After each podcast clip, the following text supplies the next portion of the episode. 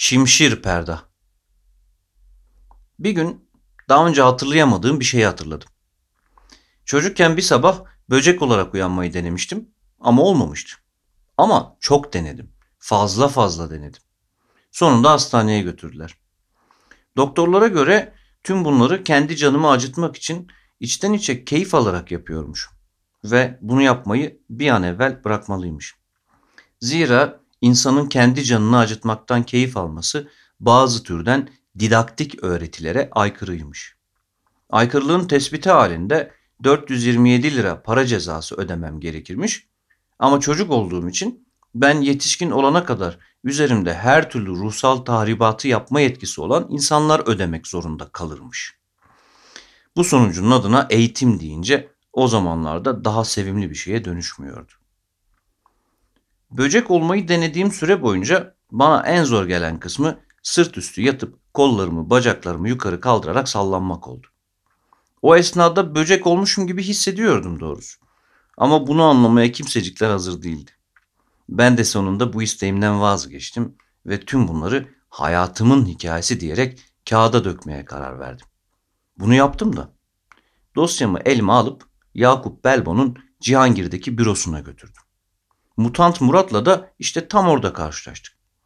Binanın girişinde yaşlı, evsiz bir adam kılığındaydı.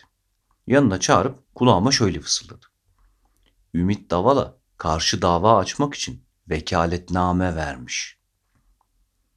Bunun böcek konusuyla ilgisi olmadığını sezebiliyordum ama Ümit Davala'nın hangi sebeple karşı dava açmak için vekaletname vermiş olabileceğine akıl erdiremiyordum. Bu yüzden nazik ve mesafeli bir tavırla sordum kendisine. Ümit Davala'nın böyle şeylere tenezzül edeceğini sanmıyorum ama öyle olsa bile sizce neden mesleğinde yeni bir avukata vekalet versin? Murat böyle bir soruyu kesinlikle beklemiyordu. Bu yüzden hem şaşırdı hem de tedirgin oldu. Evlat, şimdi bunları tartışmanın zamanı değil. Unutma ki hayat atların arka ayağıyla ilgilenmez, dedi.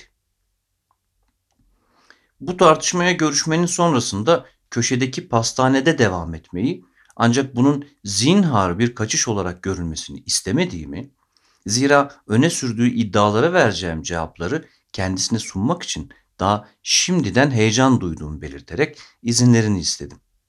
Görüşme zamanı gelmişti ve böylesi bir görüşmeye geç gitmek kabul edilemez bir şey olurdu. Nitekim oradan ayrıldım. Kapıyı çaldım. Sekreter bekleme odasına yönlendirdi ve oturdu. Sekreterin masasında artık isimlerini kimsenin hatırlamadığı deri ofis aletleri duruyordu. Bunlardan birini alıp alelade incelemeye başladım.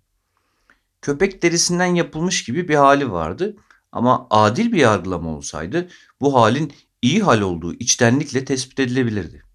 Zira deri kaplanmış bir dil doyu andırıyordu. Kendisine en fazla benzeyen iş dünyası aleti olsa olsa şimşir perdah olabilirdi. Ve umuyorum ki bu şimşir perdah iyi amaçlar uğruna kullanılarak Erdem'in tahtında doğruluğun yanına kurulacaktı. Ama öyle olmadı. Şimşir perdah durumu anlamıştı. Hiç gözünü kırpmadan çıktı gitti, yedi yıl altı ay hapis yatıp döndü. Döndüğünde artık aynı kişi değildi. Mapusta mı onu törpüleyip bir Arguvan türküsü inceliğine vardırmıştı. O yüzden kendisine verilen önlüğü giydiği gibi çay ocağının başına geçti. Böyle küçük bir ofiste çay ocağı gerektirecek kadar çok kişinin çalışabileceğine asla ihtimal vermezdiniz.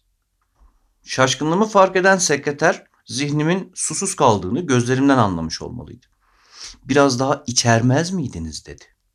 Şimşir Perda anlamak için onu da içermek gerektiğine itirazım yoktu ama neden şimdi? Yani neden yarın ya da hafta sonu sakin sakin değil? Ortalama bir insanın ömründe şimşir perdahları da içermeye başlamak için belirli bir evre mi var? Yani nedir bu? Yine de yok diyemedim. Çay ocağı mevcut makroekonomik durum hesaba katılmadan açılmıştı. İçermeye karar verdik ve içerdik. Şimşir Perdah kapıyı çalıp yanındaki polislerle içeri geldi. Alnının kenarından aşağı doğru ince ter damlaları sızmıştı. Polislerden biri burada irrasyonel bir takım işler döndüğü ihbarı geldi. Arama yapmak zorundayız diye söze girişti. Neyse ki olayın şimşir perde ile bir ilgisi yoktu. Konunun bir dil sürçmesinin yanlış anlaşılmasından kaynaklandığını belirterek durumu açıklamaya çalıştık ama bu bürodaki herkesin karakola kadar gidip ifade vermesini engellemeye yetmedi. Siz bu yazdıklarımı okuduğunuz esnada Yakup Belbo ile çoktan görüştüm. Böcek fikrinde anlaştık ama sırt üstü yatıp kollarımı, bacaklarımı yukarı kaldırarak sallanmam gibi kişisel meselelerin edebiyatın bir konusu olamayacağını söyleyerek bu kısmı değiştirmemi istedi. Düşünmek için biraz zaman rica ettim ama galiba sonunda tamam diyeceğim.